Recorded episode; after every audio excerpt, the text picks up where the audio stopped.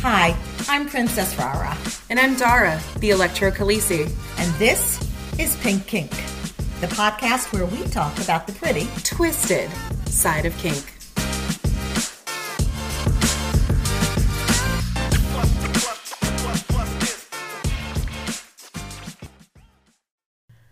Today's episode is produced by our electrifying pink kinksters. Thank you, Knight, Jay, Nova Hedonist, Tempest, and Brianna Lynn. We are at episode seven, rah rah. Woohoo! We have an announcement. Our website, pinkkinkpodcast.com, is up and running. Woo! Yay! It is so beautiful. It's pink. Of course it's pink. Of course it's it's pink. pink kink. That's right. On the website, you will find links to all of our episodes. You'll find links to all of our social media accounts. You can even send us a message through the website. So lots of good stuff. You definitely want to check it out. And also, if you like what we do, if you love our podcast as much as we love our podcast, you can actually help support us and become a patron at patreon.com slash pink kink podcast. We actually have extra perks for being a patron, including a special Discord group, which is super fun, actually. We already have that thing up and running. So today's topic is dungeons and play parties. I love this topic. A BDSM dungeon. Those words cause many kinksters to shiver, either out of excitement, like us, or maybe for some new folks, a little bit out of fear. I, yeah. So my first time going to a dungeon, I was so scared. Where did you go for your first time? I went to Studio 58. That was my in first Maryland. dungeon. Yeah, it was um it was the fire and ice party and I went with a friend of mine and I think she's listening right now. And it was it was oh, I was so scared. I like barely talked. I barely did anything. I just watched the whole time. Oh yeah, and then because I do everything completely different. my first time going, stripped naked, walked around naked while I was attached to a collar and leash, did a scene in front of I don't even know how many people. What in the hell? Yeah, well, I think that's when I finally really figured out I might just be an exhibitionist. Okay, so I've been doing since then, it's been about six, almost seven years, right? I still won't get naked at a party, even with it's if it's people that I've known for like the entire span of my being in the community full on. Like I still won't do it. and I am naked almost the entire time, which is why I actually had somebody at a munch say to me, I kid you not, oh, I didn't recognize you with clothes on. we were actually discussing um me doing a rah rah costume. And I said, Oh, it's really simple. Just smear myself in pink and put on a red wig. And they were like, Well, you'd have to be naked the whole time. And I was like, Yes. No, no, no. I'll just wear like a really cute pink sheet or something. Like I have aftercare. you could put on a onesie. I wear a onesie sometimes in the winter after a scene. Oh, that's true. I'd have to figure out what onesie. But um, yeah, me just walking around naked with like pink and glitter on would also be a pretty good rah rah costume. All right. So I before have to you, walk on my knees though. bef- are you making short jokes? I really? might be making short jokes at you. That's just a little mean. a little. okay, serious. No more short jokes. Okay. All right. So before you ever went to the Studio 58, what did you picture in your mind about dungeons?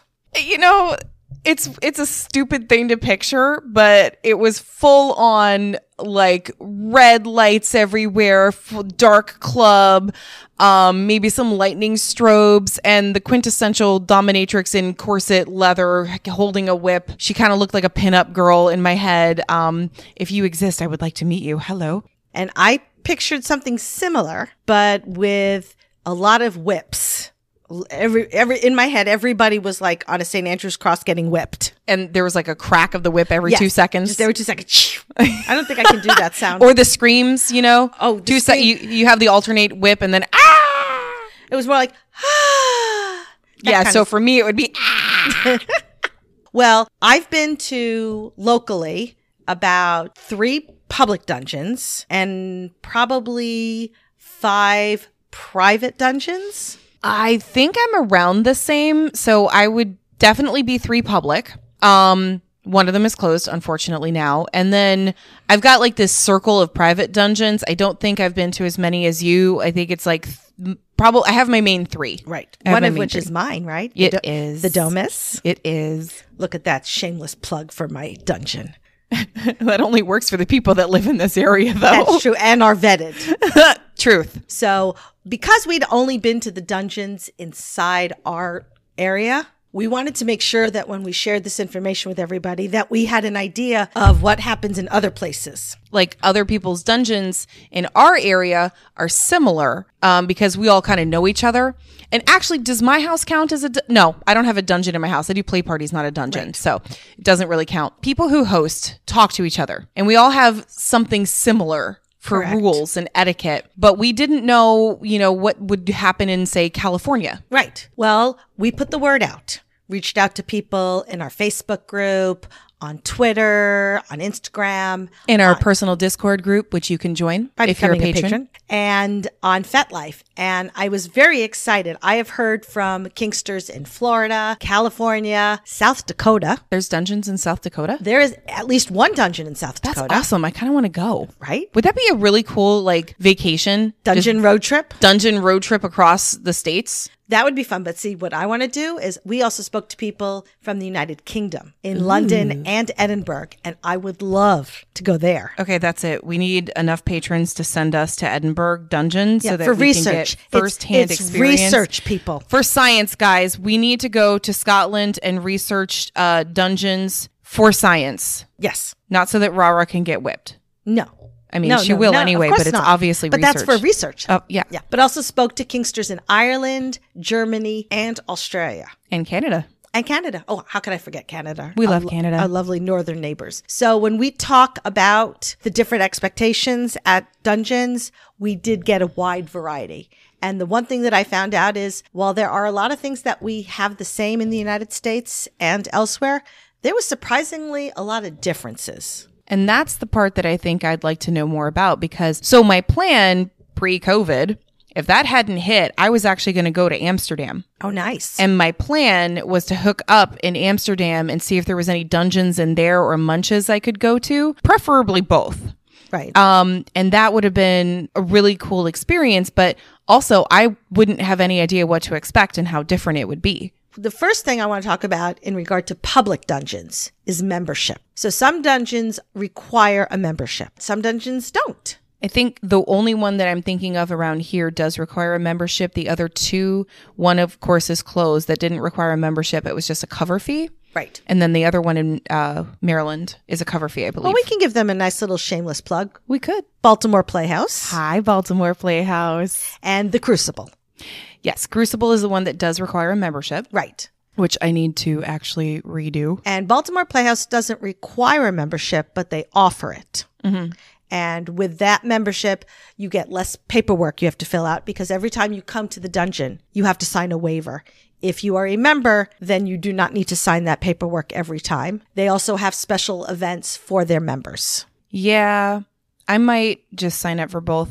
I don't think I've I haven't done membership for either yet because again, I was going to do this all pre-COVID. Right. And then that happened and I was like, well, let me just put my life on hold. Well, th- the other thing that's nice with the membership is it's a way to support your local dungeon. One of the problems is is I've spoken to a lot of people even before COVID. It's hard to keep a dungeon going. Yeah. The neighbors don't always like what's going on. There's different rules and regulations in different states. And so to have me- the membership, it has money that they know is coming in.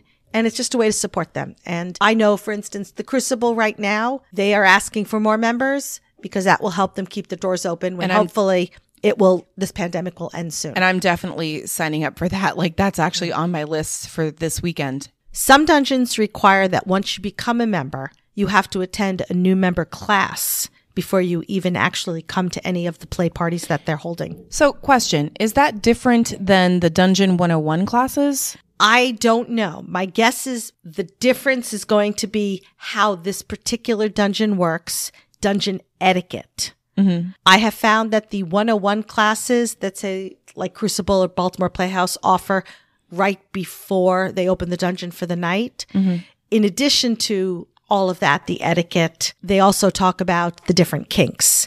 I think the new member class is less about the kinks and more just about the dungeon etiquette. Okay. Well, like to etiquette to that specific dungeon. I guess is yes. Okay. I haven't been to one, so I can't say for sure. Well, I'm going to hopefully be able to get um, a membership soon. Like I said, that's on my list of things to do this weekend. So I'm going to do that for myself and my husband, and maybe we'll be able to let everybody know the difference between a 101 class and a membership class. There you go. If there's even a difference, because I have been to the 101 class there. Now, memberships are typically for one year and then they need to be renewed. Now, what I did find was interesting is, is for my international friends, there seemed to be also the same, about 50 50 Mm-hmm. of some membership, some non membership. A lot depended on if it was a straight out dungeon or a club where kink activities happened. Okay, so it's more like if if the thing itself was an actual dungeon and that's the only thing they did, that would be the membership part, right?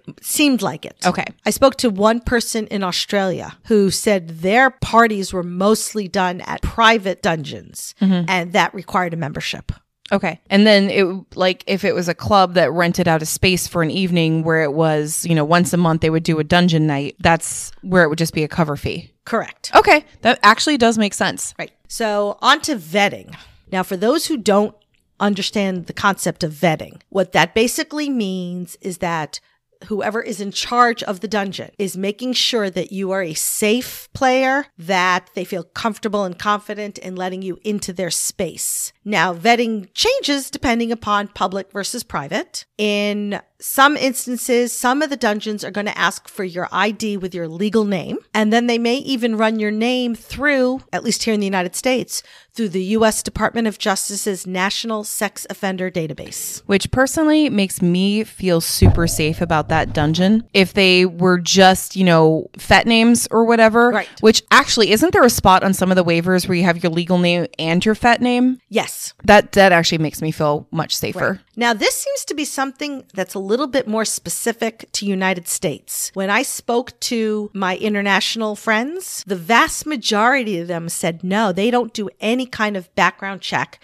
and don't even ask for your legal name, which surprised me because they all said, but that sounds like a great idea. It does sound safer honestly and that's that's the my first thought was if if you're going to deny someone entry because they're on this registry then it's going to be less um i guess in my thoughts it'd be less opportunity for consent violation and just safety in general which if you're in a dungeon and you're doing BDSM you're super vulnerable as it is Yeah. I did have one person from British Columbia in Canada who said that they do have their own registry of sex offenders and that they can use it.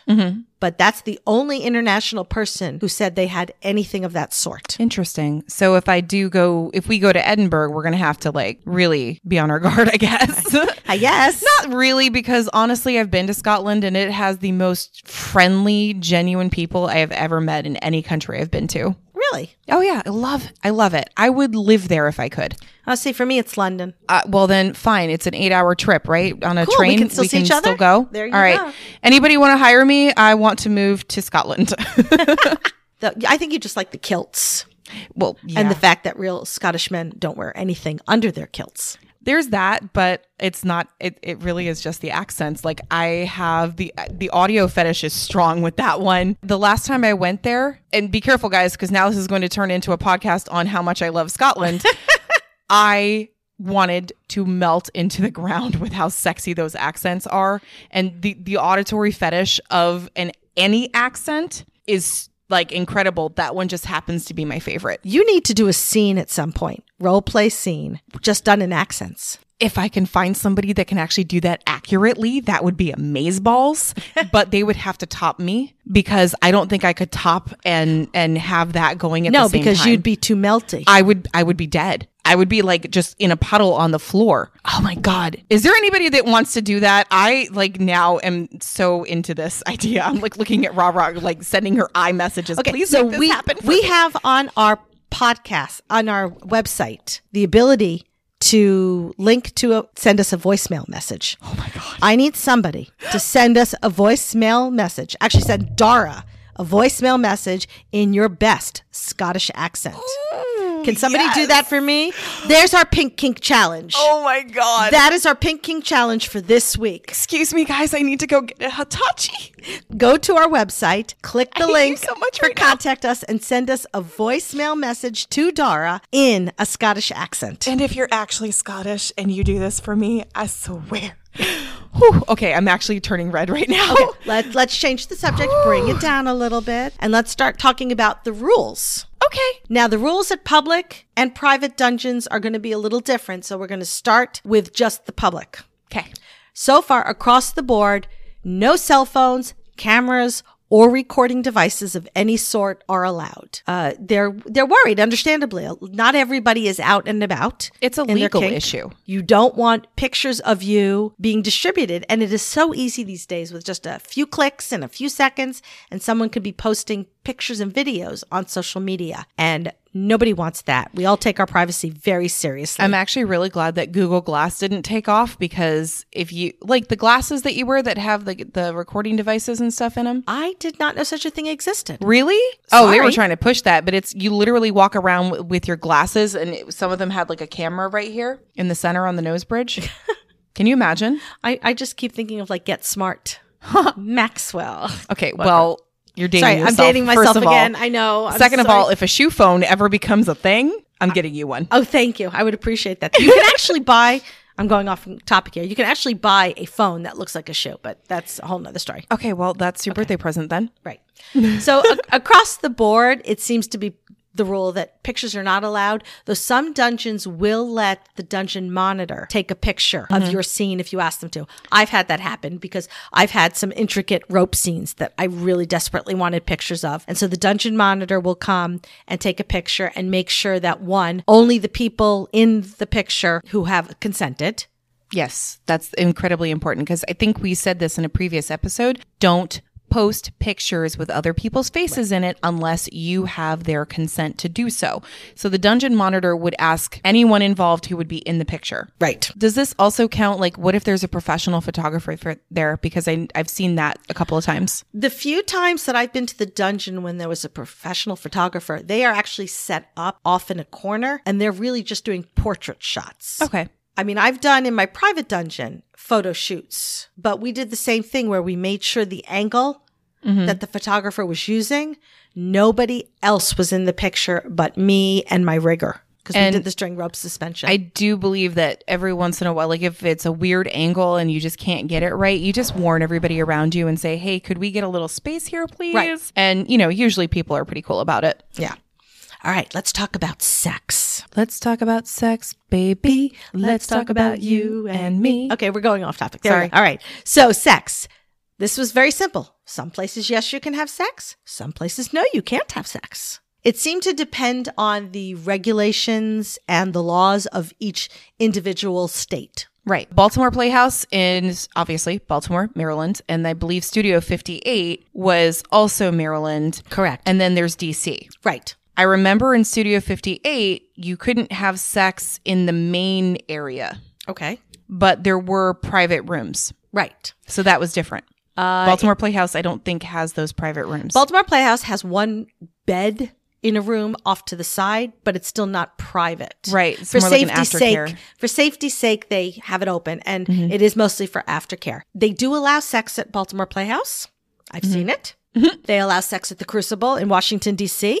because I've seen it. Now, no sex doesn't mean no orgasms. I love orgasms. Orgasms are good. Can we keep orgasms forever? Why not? Okay. Just saying. So you can certainly use Hitachi wands, fingers, mouth. What you cannot do is have penetrative sex. Okay. That was what the rules were at these places. Okay. So on that note, penetrative sex is that including dildos for pegging? Correct. Yes. Okay. Does that include icicles? I don't know that anybody went into that level of detail. Okay. I didn't because- think to ask about icicles. Remember, okay, so I bring this up for a reason. Remember when I said the very first party I went to was Studio 58's Fire and Ice, and I went with Kaitapan, Okay. my friend who's, you know, hopefully listening. They better be. Well, she's the one that kind of brought me into the whole public thing. I was more private before th- her. And then she was like, hey, you live near me. Let's go to a party in Maryland. Okay. So she brings me to this, and it's a fire and ice party. And it, like I said, I was observing mostly. Okay. So fire dancers, fire pit, mostly outside, fire blowing, all of that. And then the ice stuff was mostly inside. Granted, this was February. Okay. It was very, very cold outside. So I was mostly inside with the ice stuff. And I saw this gentleman ice fucking a lady who was on a bench. And I asked, like, how do you get that? It's is it just you don't you can't just pull an icicle off the side of the roof because, you know, infection. Um, but they made these ice dildos by putting the ice in a condom and then you know having it freeze in that shape. I Oh, that's mean, brilliant. obviously you have to you have to get it in that shape, like the long kind of shape, because Right. a condom would spread out and it would just be a balloon. Balloon. But it was specifically in I don't know if they had like a silicone dick mold or something. Okay. But they put a condom in in whatever it was that was keeping it upright, like a popsicle holder maker thing, and then they would pull it out, peel off the condom, and then that's what they would use. And it would melt. So cold. Well, I would hope so because the, the pussy's hot. well, yeah, but it melted inside the pussy while he was ice fucking her. all right. It was fascinating. okay. But I was watching that, so I'm like, does that count as penetrative sex? I, I cannot say that I found that in my research, but I also wasn't looking for ice fucking in my research. Either. I mean, I really enjoyed watching that one. It she was like going crazy. And Okay. I mean, obviously sensation play Is that your- adds a whole new level Yes, to it. It does. All right. So then there's alcohol. And the answer is mostly no, but surprisingly, yes, in some areas. So, for example, in your clubs that are clubs mostly, but have Kingster night, Mm-hmm. obviously they allow it. Some private dungeon, some public dungeons do allow alcohol. Now, I know I've expressed my opinion on this. I don't think alcohol and kink mixes. This is my opinion as well. I actually will not play with anybody who has had a drink. I don't care if it's one or 20. I do know, though, some people feel the need to have at least one or two beverages to get over their nerves at the thought of playing. It's not for me to judge, but I can make decisions for myself, and I'm with you, and then I don't play with somebody who is basically altered. It's it's not just that for me because electro and alcohol it's not that great of a mix. It doesn't matter if it's just on the surface or if it's a tens unit and going deeper, it's just not a good combo. Same thing with impact because the alcohol will dull the pain and you'll end up taking more than you probably would have if Negotiated you were for. sober or Yeah. should take. Now, the one thing everybody seemed to agree on is no drugs. None whatsoever. Just say no. Mm-hmm, All right. Oh, guess what we're going to talk about next, Dara? I'm going to um I'm going to go over there. Blood. It's Bye. time to talk about blood. Achoo! Dara runs away. Edge scenes. Now, some dungeons allow blood, but only in designated areas. Some dungeons allow it anywhere in the dungeon, and some dungeons say absolutely no. I don't go to those dungeons. no, I'm just kidding. I'm just kidding. I'm, I am pretty respectful. I like to think so of other people's dislike. well, of my that's blood your playing. opinion. You being respectful, that's your opinion. Oh, yeah. Well, I warn you. Again, I warn you if you still look, not my fault. Yeah, that was that was my bad. But I had it I had a scene once actually at Baltimore Playhouse where we did a blood play scene. Some friends of ours were there on the other side cuz Baltimore Playhouse is huge. Massive. It's a huge warehouse. So we were on one side doing blood play, and then there were people on the other side that were friends of ours who had wanted to see. So probably because I was full of endorphins and not thinking, I got up and turned to my friends and said, Hey, I'm going to show the other friends. And I started to walk away, and they all looked at me. They're like, What the fuck are you doing? You cannot walk through the dungeon with blood all over your body buck naked, dripping naked, blood dripping across blood. the floor. And I just looked at him and said, Oh, yeah, I guess that might not be a good idea. Uh, because seriously, if you had walked past me like that, I would have been like, "Who the hell is murdering Rara?" And this is why you don't make decisions while on, while in subspace because they're not usually good decisions. Oh, that was that was not a good decision. yeah, no, I didn't do it. Oh, they good. stopped me. Oh, good. Thank you to whoever the heck you are. Responsible tops for the win. uh, some of the dungeons that do allow blood play also request that you let the dungeon monitors know beforehand that you are doing blood play. that just seems common sense, respectful. Right. And the same thing goes Mm-hmm. to a lot of the edgier ones like fire play, uh, needles, breath play. That was another one that some dungeons were very specific. They don't allow breath play, and some dungeons said yes. Yeah, I so need to try that. See, now there's something you can do that I'm not interested in, but I'll watch you do it. Yeah, I well, I'm gonna need somebody to catch me, but I'm pretty sure that's Daddy's job.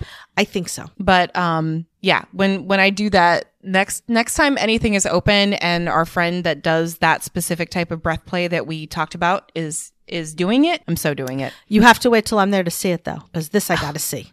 But what if you're not there and it's like all set up and No, I'm ready? I don't give you consent to do it without me there to watch. You're not my daddy. no, I'm your co-host. Oh, That means something too. Fine. House safe words. A lot of the dungeons have specific safe words that they want you to use beyond just the traffic lights. They want you to use those so that their dungeon monitors know to listen for it. So I know one dungeon, the house safe word is actually safe word. Is it really? Yeah. Baltimore Playhouse, it's actually safe word is their house safe word. That just seems like the equivalent of your password being one two three four. Well, they don't want anything complicated. they want that's true. something simple and easy that you will remember. And the point behind it is that the assumption would be that, let's say, either there's something wrong with your top, and so you need to get help over there, or your top is not listening when you read. And you Oh. can yell, safe word! Okay, I get it now. So red would be safe word to your top. Right, But if they're losing their marbles, right. oh hell, I'm just gonna say And I- if they're losing their shit and not listening, you Right. can scream safe word and that that brings down the DMs. Exactly. Gotcha. But you could also use it. Let's say I'm in the middle of a rope suspension and I'm just hanging around and my top passes out and therefore cannot get me down. And I'm hanging there, so I can't get me down either. I can yell safe word.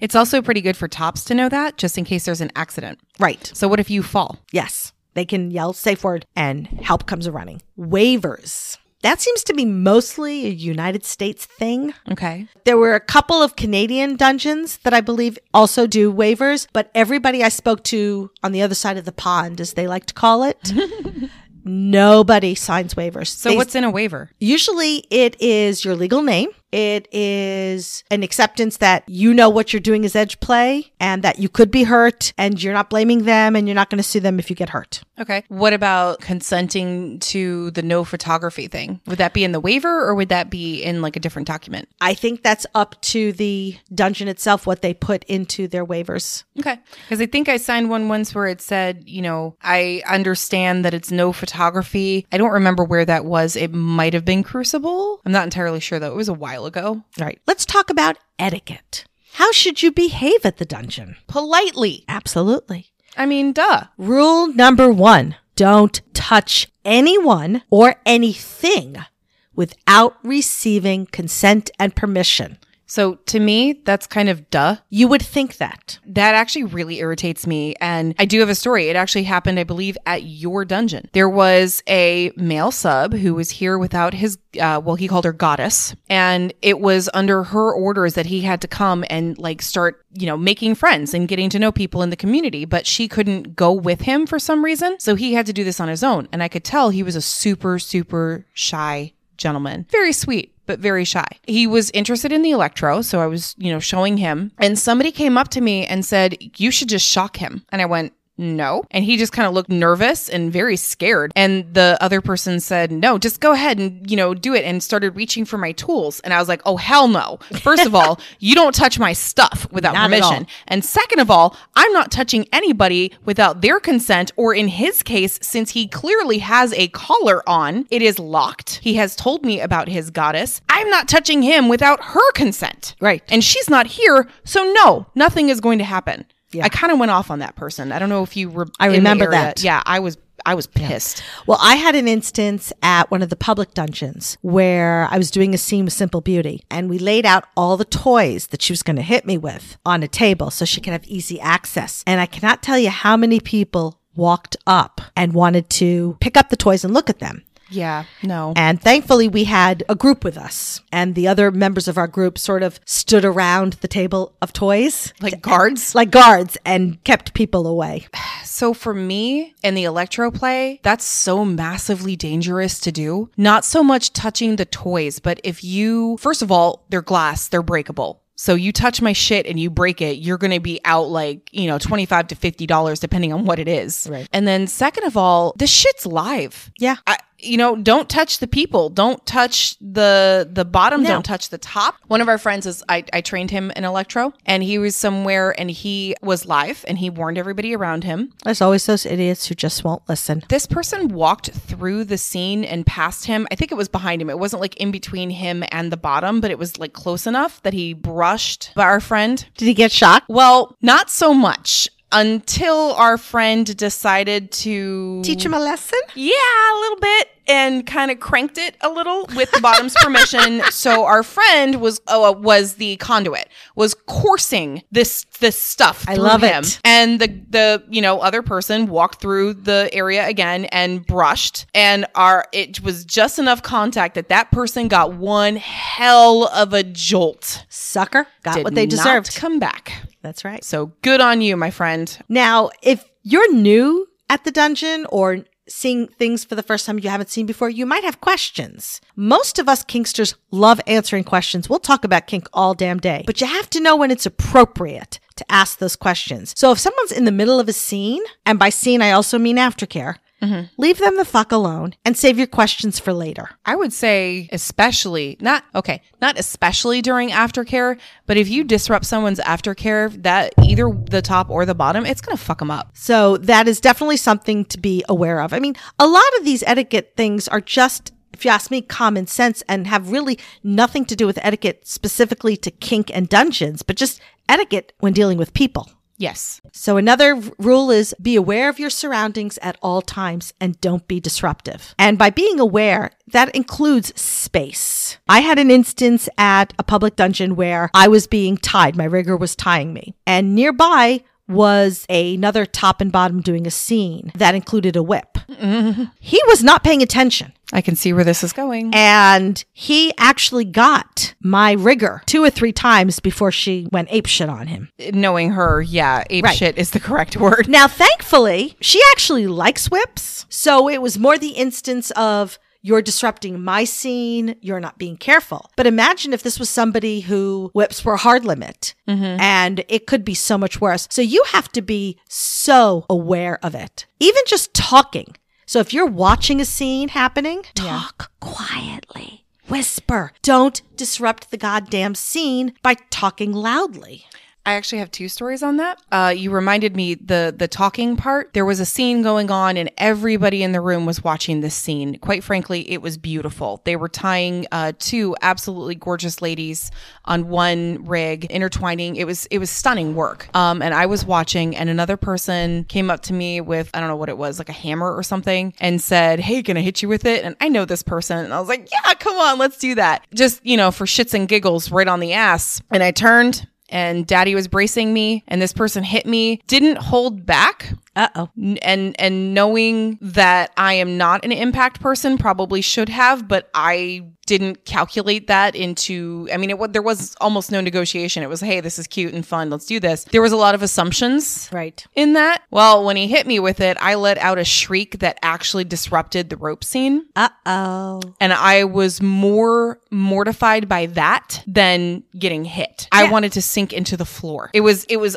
unintentional, but it stopped the scene and I don't know how hard they had to work to get back into their space. And then the other story, actually I want to say it was from the same weekend. I was doing some demos with Electro. This was a convention, like a weekend convention. I had this really beautiful scene going. I think it was with it was somebody who hadn't done it before but was super super into it and he was absolutely loving it on a massage table so his face was in In that the- little in the hole. little whole thing. There was tape across my space. Do not cross this tape when I'm in a scene. I'm live. I was warning people. This woman crawled underneath my table with my person on it so that she could see my bottom's face. What? There yeah, there were wires, there were plugs, there were uh safety things going on where like I had a so in my setup I actually have a tool where um I plug my wand into this foot pedal and then the foot pedal is attached to other safety items. And I hit the kill switch, which is that foot pedal. No more live, no more nothing because this this woman was crawling around underneath my table. Oy. And I had I called, I was like, get out. And she goes, well, I just wanted to see his face. I was like, no, tape, get out. I'm live. It's electricity. It's dangerous. Get out. I don't know. I have not negotiated with you. I don't know if you have a heart problem. I was like, get out. She wouldn't leave. And I had to get a DM to basically pull It's her ridiculous. Oh. out. hmm It was pretty bad. Cleaning. Clean the goddamn fucking equipment, people. Oh my God. Ugh, Gross. Okay. First of all, cover the equipment. Dungeons provide pads, shucks as we call them. Half the time they're just puppy pads. So we're not talking any fancy equipment, Yeah. So if you've got a puppy, you've already got the equipment. right? Cover the equipment and then still clean it afterward. Yeah. Because it's polite. It's just kind manners. Look, if you're touching body parts with stuff, I mean, uh there's people who sweat. There's people who might be wearing a perfume that will contaminate the item. And then if you use that on somebody else and that somebody else is allergic to that perfume, you have a problem. Yeah. It's not just polite, it's a safety issue. And let's be honest, we probably are sweating. Yeah. There might be some tears going on.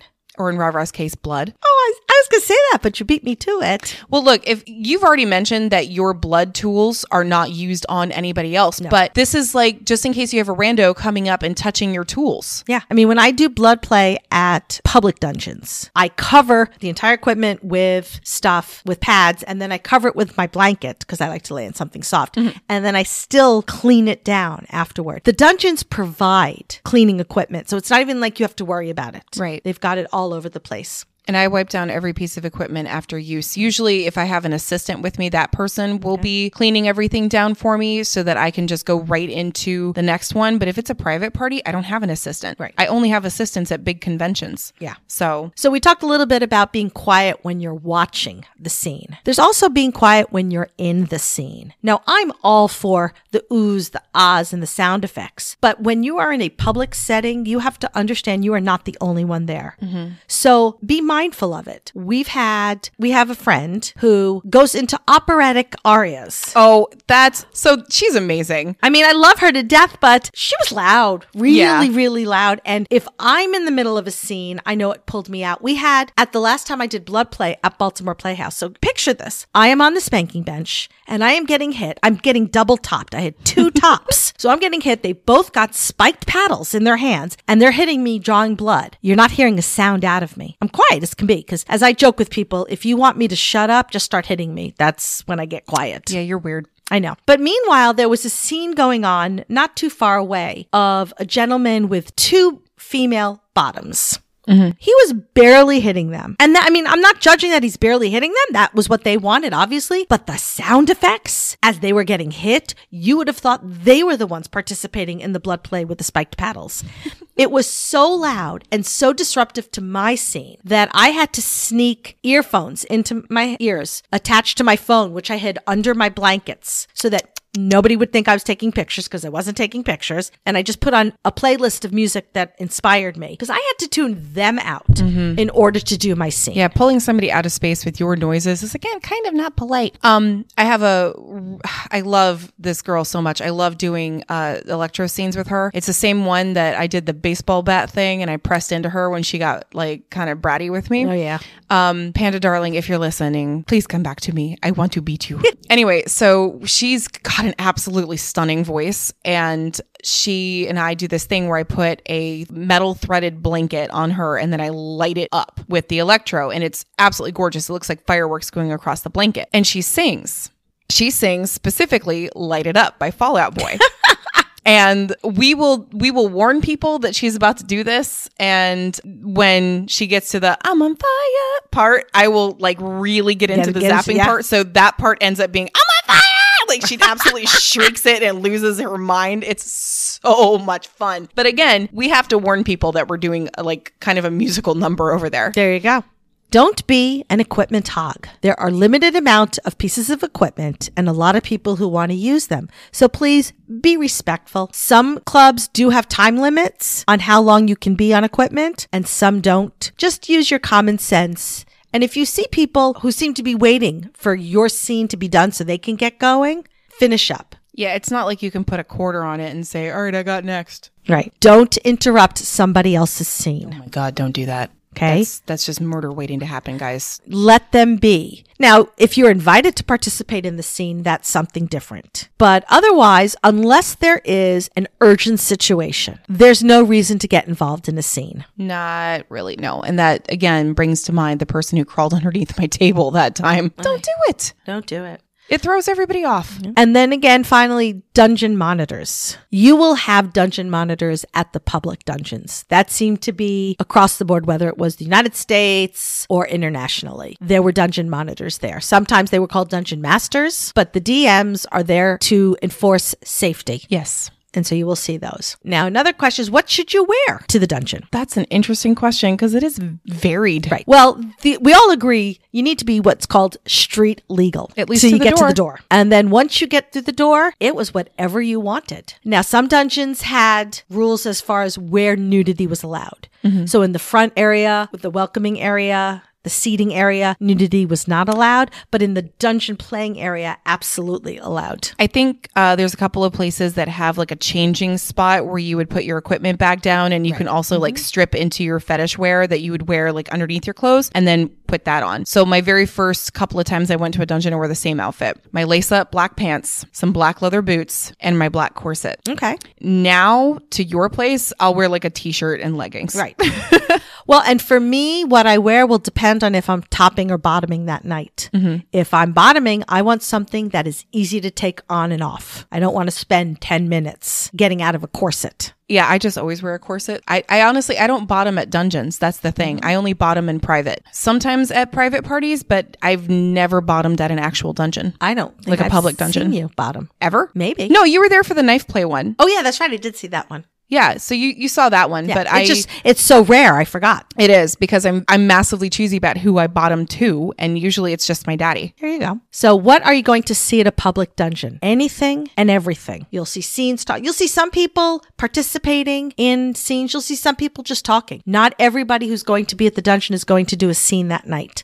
They might just be there to hang out with their friends and to watch. So now let's talk about private dungeons because while there is a lot that is the same, there is also a lot that is different. Most definitely. Now, I have my own private dungeon. It started because one day, and literally, I remember this clearly, it was a Tuesday, and people in our chat group were complaining about wanting to go to a dungeon, but they didn't want to drive the 45 minutes to an hour to get to a dungeon.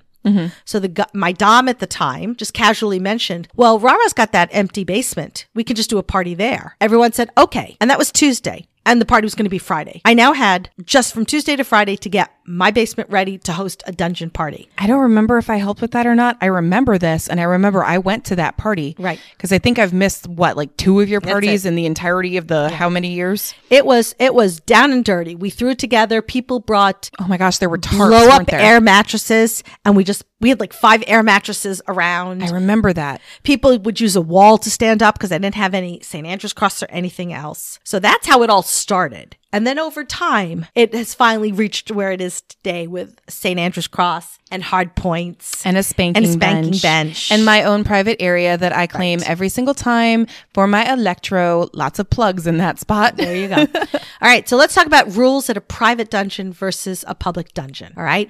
Waivers. Similar to public dungeons, some have them, some don't. I have one. I have a waiver where you must sign your legal name and you are agreeing that everything that is happening here is consensual Mm-hmm. and you're not going to run off to the media and start telling people about it. You're not going to out everybody. You're not going to take pictures. All of that's on there. Now, private Unless you want the pictures. that's true. Private dungeons can also use in the United States use the registry and look up sex offenders. correct. So that is something that I've been looking into and I will be adding that Okay.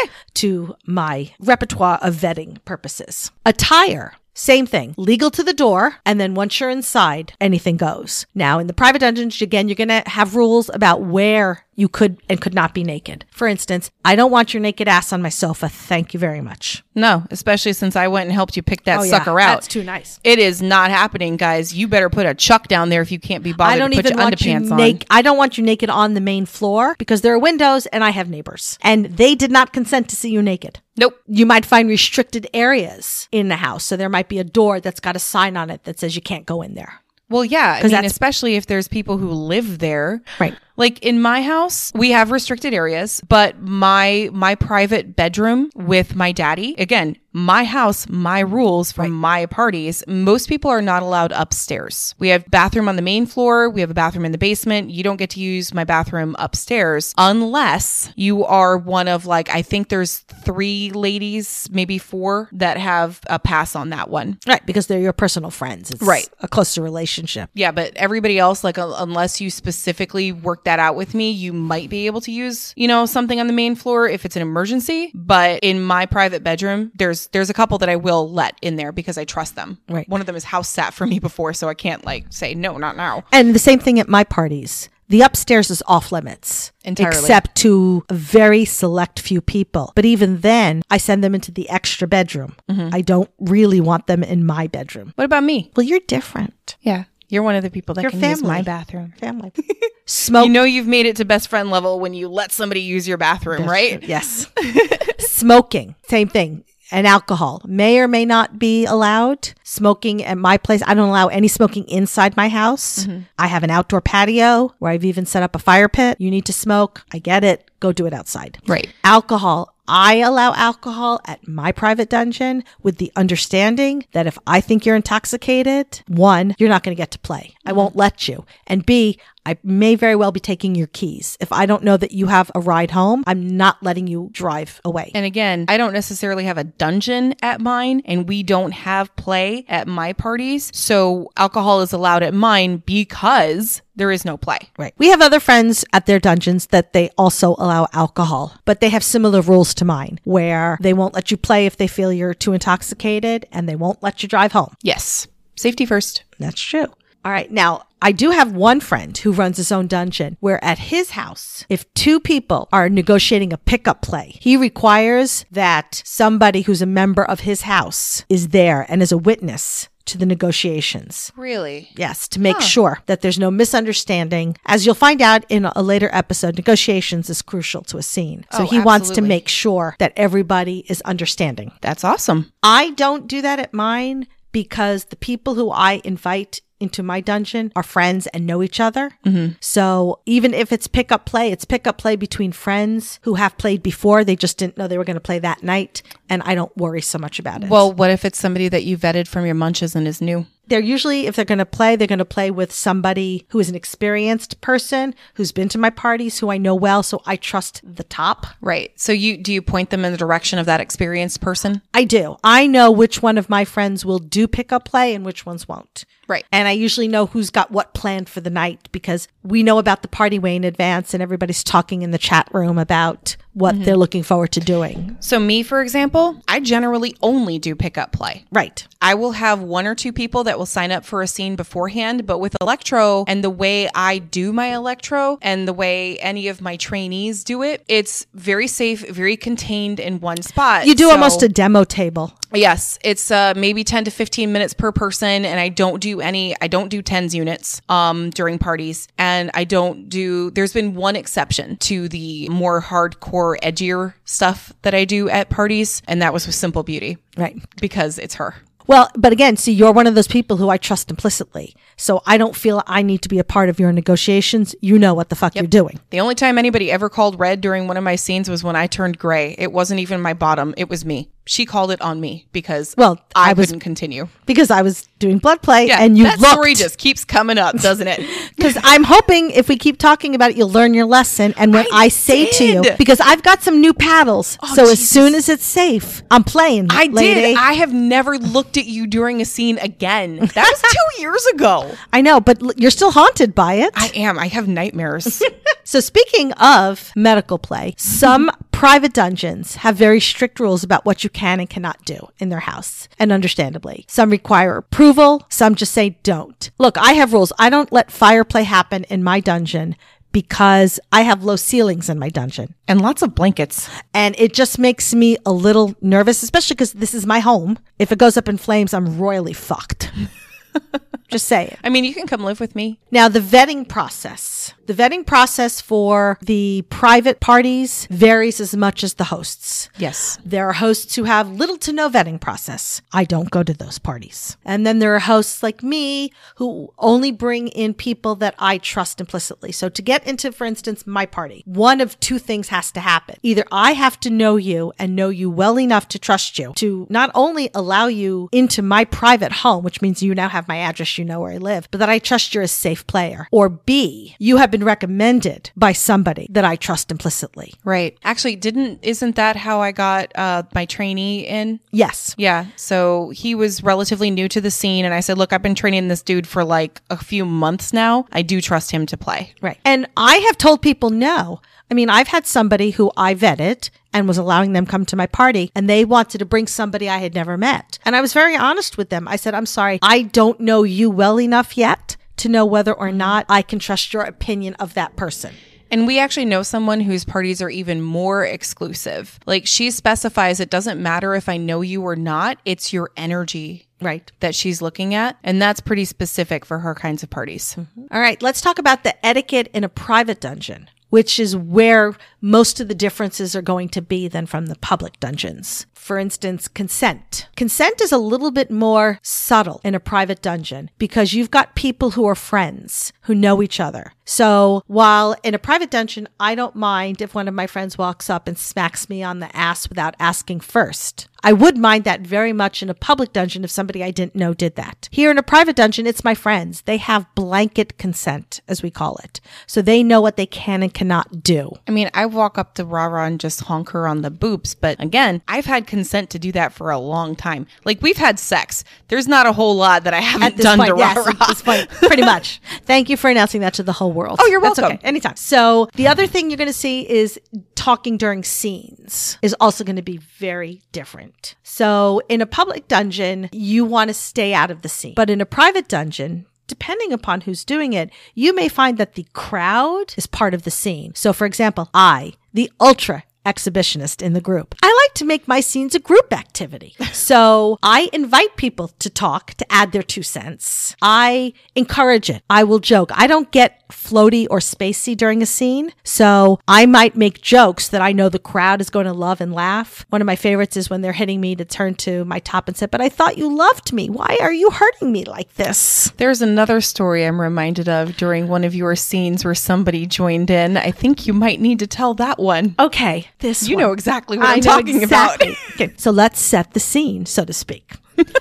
at the time, I had a Dom. He was unable to be at this particular party, but he gave me an assignment for this party. And the assignment was I was to use my Hitachi and masturbate until I had four orgasms. Okay, so again, let's just repeat. Rara is the ultimate exhibitionist. This was not in any way a punishment for her. No, but I usually don't. I'm not so open with my sex Right. parts. I'm open with the impact or So it was rope a or little humiliation thrown in there too, a, a wasn't it? Mm-hmm. tiny bit, uh, exacerbated by our friend Blue. She's amazing. So I would not let the party start until I did my masturbation scene in So this front of was everybody. everybody in the party crowded down into the actual dungeon. Probably I mean, there about were people what? hanging off the stairs. 40 people. Something like or that, some. yeah. So I started and I did my Hitachi. Now, thank God, I know this is just between you and I, Dora, right? We're not telling Right? anybody no. else. Nobody Okay, else will between- know ever. I orgasm easily. Really? I know. I did not know that. Shh. Don't tell anybody. I had no idea. Shh, guys, nobody knows. Right. So luckily for that, because with a lot of people watching, there's a lot of pressure on you. So I get through the first two orgasms and then it happened. Off to the side, our friend Blue, our dear crazy friend Blue, Love her so has her much. Hitachi t- uh, to her mouth. And you would think that she would be joining in. No, she was pretending it was a microphone and that she was the play by play announcer. She was so good. And it was like at a golf tournament. So she put it right up to her mouth and she spoke very quietly so as not to disturb the scene. Except I heard everything. Well, because it was dead silent in the room. People were kind of not, not even cheering anymore. We were just going, "Oh, okay, okay, okay, okay. yeah. So she gave this whole fucking play by play as I'm trying to come up with the last two orgasms. And here's Rara laying on her back. Oh, look at her color. She's starting to turn a little red. Oh, I think she- we're getting closer to the orgasm. She looks a little bit. Oh, there she is. She's tightening up a bit there. Oh, nope. no. Well, now, now she's just backing off. oh my God. It was. I, I, now I'm hysterical giggling, Yeah. which pulls me out of the let's have an orgasm mode. Which meant that she just had to keep going for longer. No. So- Oh my God. Thank God again. I orgasm easily, so I hurried up and got the last two orgasms out. But that scene will go down in history as probably one of the funniest, best scenes ever. Mm, we, I can think of one that's a bit of a competitor. Which one? The the trifecta with the three. Oh, I'll let you share that story. That's my favorite story. And it's talk about pulling people into a scene. I have no idea how this one started. I want to say it was actually Blue was involved in this one too. She Why was does one. every good story involve Blue?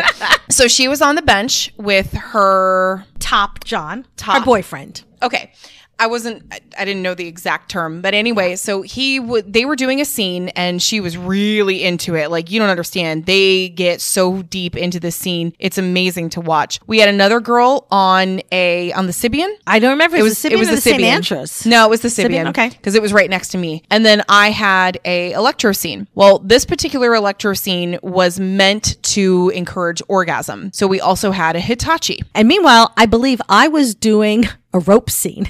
Right. So I'm hanging from the rope, just watching all of this happening. Right. And it just happened to be that there were three lady bits getting buzzed. So we had Loudly. two Hitachis going at the same time and a motor bunny slash Sibian. Right. And all bottoms were three very, shall we say, vocal women. Yes. And all the tops were very vocal tops about Yes. it because the person who was driving the Sibian was like, yeah, let's go. Like he was going for it. And we, th- all three tops kind of just ended up looking at each other and there wasn't anything said per se. The energy was Oh, amazing. it was, shall I say, electric. ha ha ha. And we just all kind of looked at each other, and then it, it just started this competition of who could get their bottom to orgasm first. Yes. And we were really trying. It was, as an observer, I mean, I, as I said, I was hanging in my rope and it pulled me out of my rope scene. And for the first time, I was okay with it because what I was watching was so much fun. So it ended up being three separate scenes going at the same time that merged into almost one giant scene. And the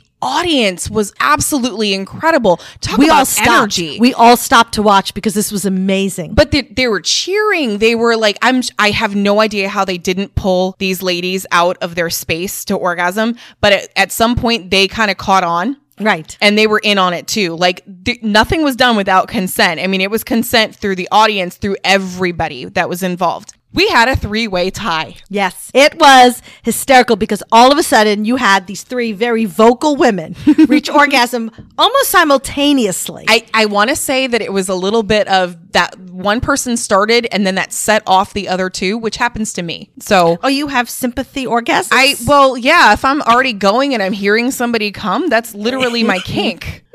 I will. Yeah, I come from hearing other people come. Okay. Yeah. So that was good for me too that night. It was it was something I don't think we could have done if we planned it. No, that had to definitely be. That could not have been planned at all. I Yeah. thi- I, I think we might have actually tried to recreate it once, and it just It just didn't It fell work. It was flat. just something magical that happened that night. And yeah, I think those two scenes will Yeah. go down in history Yeah. as as some of the best we've ever had. No offense, but I prefer the one I was involved in.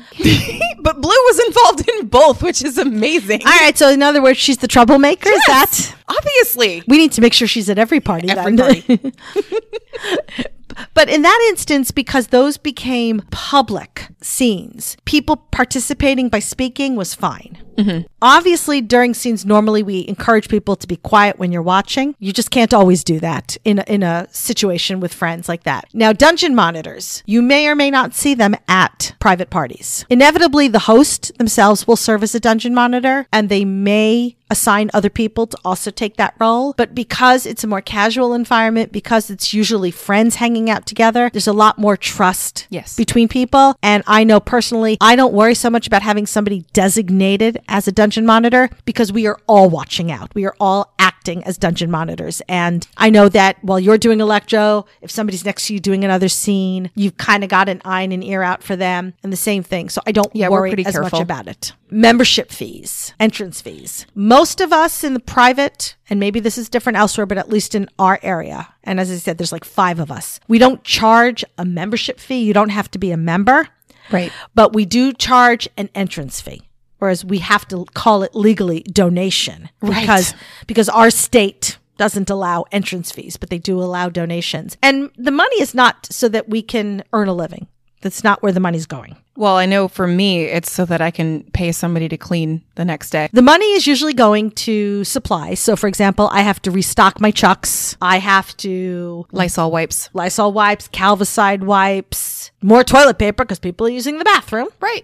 you know? Only the one on the main floor, though. Right. That's where the money's going. The money is also going to buy more equipment. So, for instance, my St. Andrew's cross, my spanking bench, those were purchased with the money that people donated when they would come to the parties. And also, the host usually provides quite a bit of food. Yes, So they Mm-hmm. it can it can help offset that as well.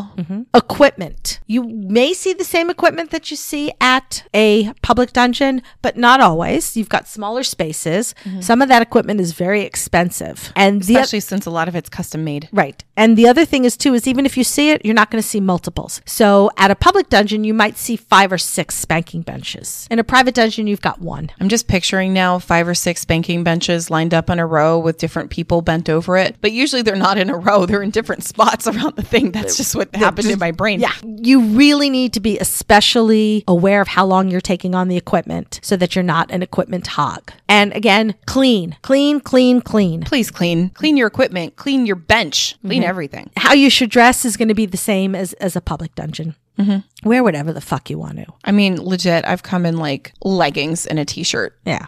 Ooh, lots more costumes. At private, yeah. Yeah, I've done a lot more costumes at private dungeons than I have at public dungeons because a lot of times the parties are like themed. Right. So that's that's when our crew goes all out. We lose our minds. Oh my for God, we did costumes. prom. Prom was amazing. That's we did did when I kinky. introduced my daddy. He did kinky prom. That was his first pu- his first party. Oh, he w- looked so good in that suit. and I think I wore a black lace dress that was semi see through, something like that. Maybe. I th- that I still have it in my closet. Mm. Maybe I should put that on tonight. Basically, just some final thoughts on this. Common sense. Please use it when you attend whether public or private dungeons. Be kind. Be thoughtful. Be considerate. Dar, do you have any final thoughts on this? don't get in people's way. It doesn't matter if it's a private party or a public one. Don't get in people's way. It's irritating and likely to piss people off like nothing else. Agreed. Yeah, I mean, you could tell from my story earlier that made me really mad. But the important thing is go have fun. Definitely. Have a good time. And they are fun. I mean, like I said, I was pretty shy for my first one, but after that, it gets it gets really good. And I have never been shy in my entire life, but dungeons are a lot of fun. So if you can get to one, I highly recommend it. And if you can't get to a public one, see if there's a private, Private one, one. you can go.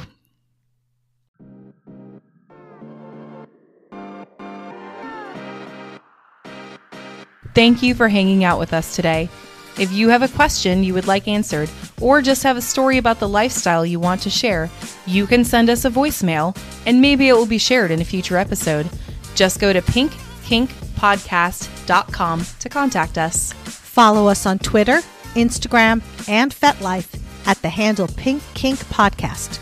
Join our Facebook group, Pink Kink Podcast, and hang out with other pink kinksters. If you love what we do and are able to help support us, we are on Patreon. Just look for us on patreon.com slash pink kink podcast. Even if you can't show your support financially, there are other ways you can help. You can spread the word about our Kinky podcast and tell your friends about us.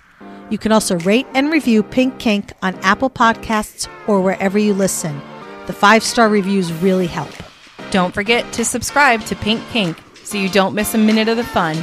New episodes come out every Friday. So until next time, stay pretty, stay safe. And stay twisted.